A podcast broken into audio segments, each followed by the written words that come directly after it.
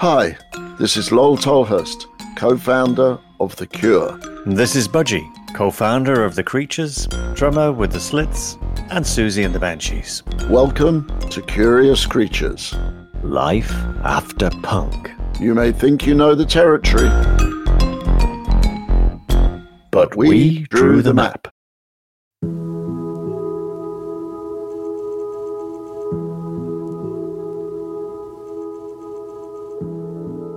Question time. This is another another doozy. Uh, this is from Mark C, Okay. who is, um, I guess he's a cable player or something because he has a, a, a website called Analog Missionary.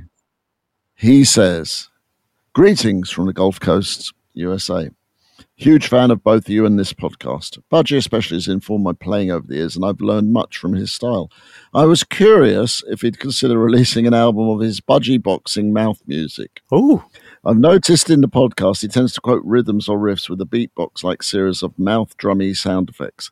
How about an a cappella album of classic budgie faves called A Good Day at the Orifice? Uh, you're my heroes, Mark. I'm not sure if that's a, a good day at the office Yeah, or, or a good Yeah. day at the uh, the coal face. Yes. yeah. Ooh, which reminds me of a song called Coal Mind.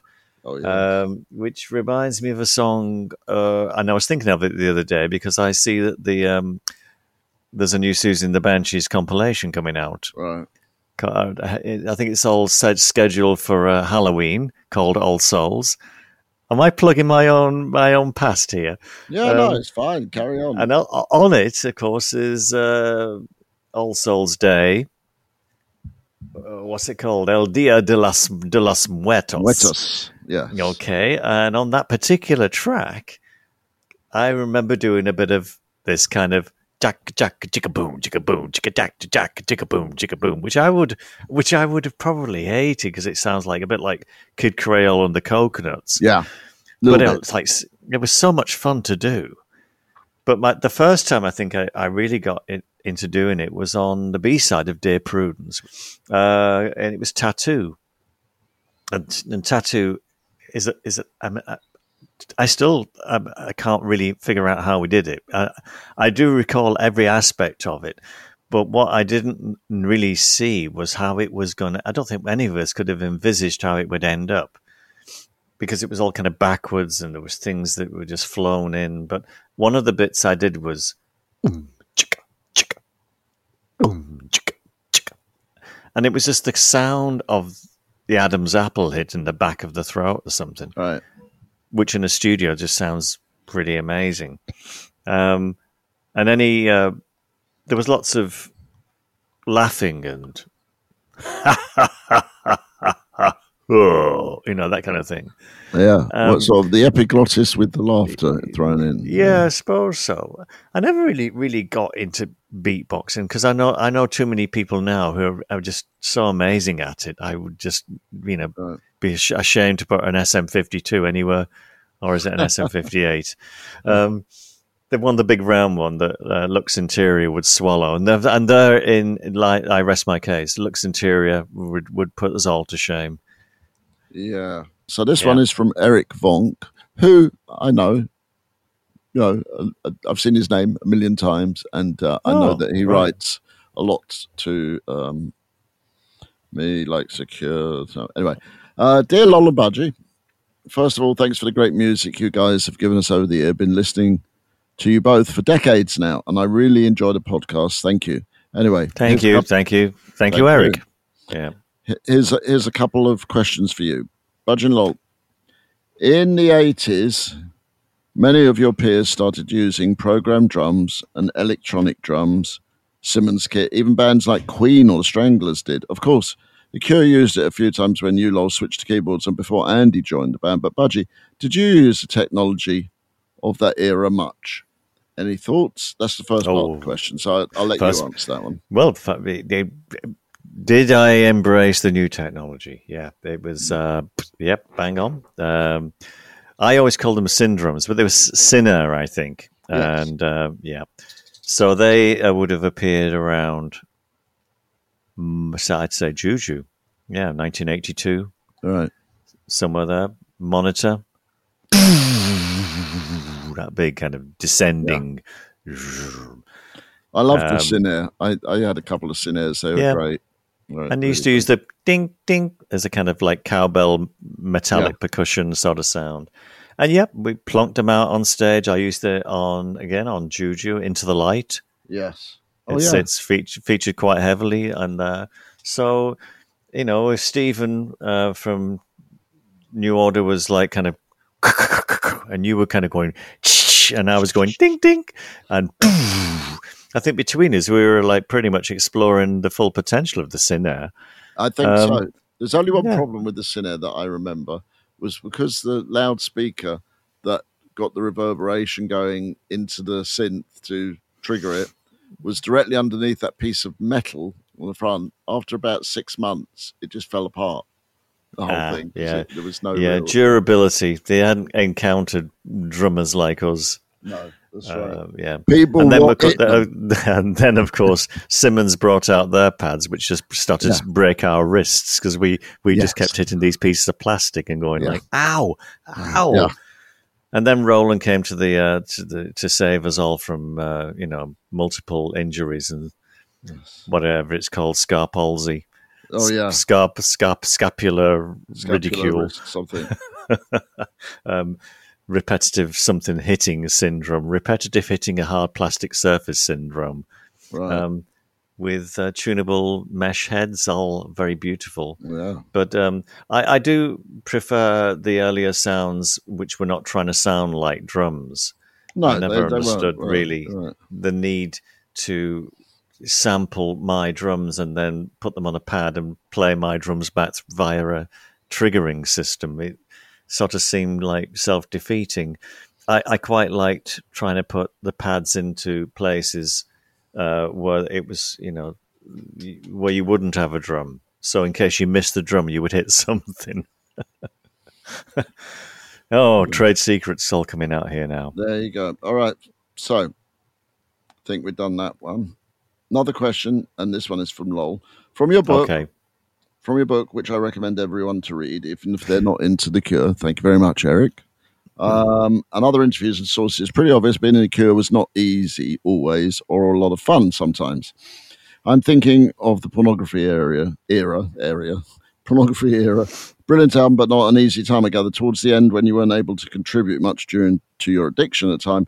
Looking back, what was the happiest time for you being in the cure? Um, well, I, let, me- let me let me let me just give you a moment to reflect and think, okay, and I can sort of rephrase uh, Eric's thing as if I just said. So Eric asked the question, Lol. He Yeah. asked on reflection. What was the what was the uh, did, I think he said what was the happy was was it what's the happiest point? what's the happiest time for you? Being What was the happiest cure? time for you in, in the in the cure? You know, and he mentions pornography. He mentions like Yeah. the, the things you talk about in the book. Yeah, the the top was pretty happy for me in a strange way because it was very peaceful, and uh, most of the time it was just me and Robert in the studio. Actually, I, I think that's probably a lot of times when I was just working with Robert. It was Yeah, probably my happiest time. So I like working with, with everybody else, but because we had started the whole thing, it it was very easy just to be with each other and you know do that. Um, I think more outside forces later on change that dynamic and then it becomes things things start to change and people pull it in, in different directions. And i think as young men no matter how smart or balanced you are that's that's going to change you no matter what you know? And i, I think uh, that happened for us and not just on robert's side on my side too so uh, i think you know the first time that we came um, over to America was a pretty happy time, happy period for me as well. And that was towards the beginning, you know. So um, it's probably why I ended up here. Um, Hmm.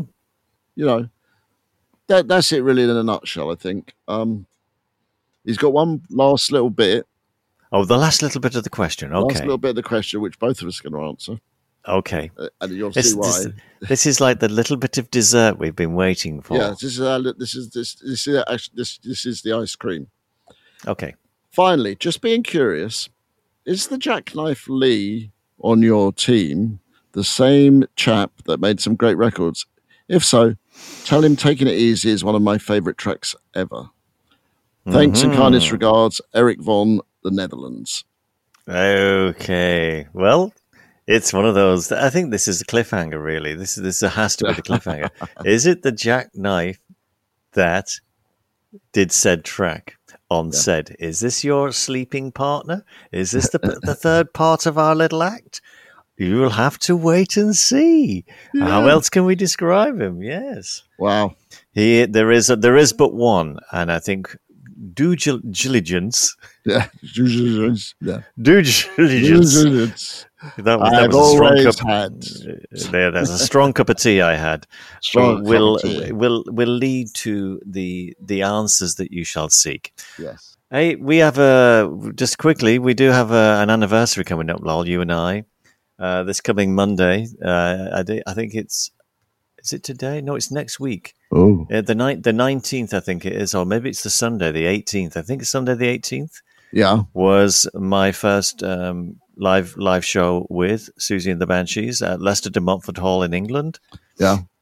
with The Cure in support. Le- Leicester de Montfort Hall. I remember it well. It's a great Let's- night. let's why don't we talk about that in another episode? okay. Curious Creatures is created and presented by Lol Tolhurst and Budgie. Producer Joe Wong. Producer and audio designer Dan Didier. Executive producer Mark Cates. Associate producer Sophie Wild. Digital marketing Margie Taylor. Art and logo design Justin Thomas Kay. Music production Jackknife Lee. Curious Creatures is on the web, and you can access us at www.curiouscreaturespodcast.com. And you can reach us on Instagram and Facebook at Curious Creatures Official, Twitter at Cure Creatures. To find more of the best music podcasts, visit doubleelvis.com or follow at Double Elvis on Instagram or at Double Elvis on Twitter.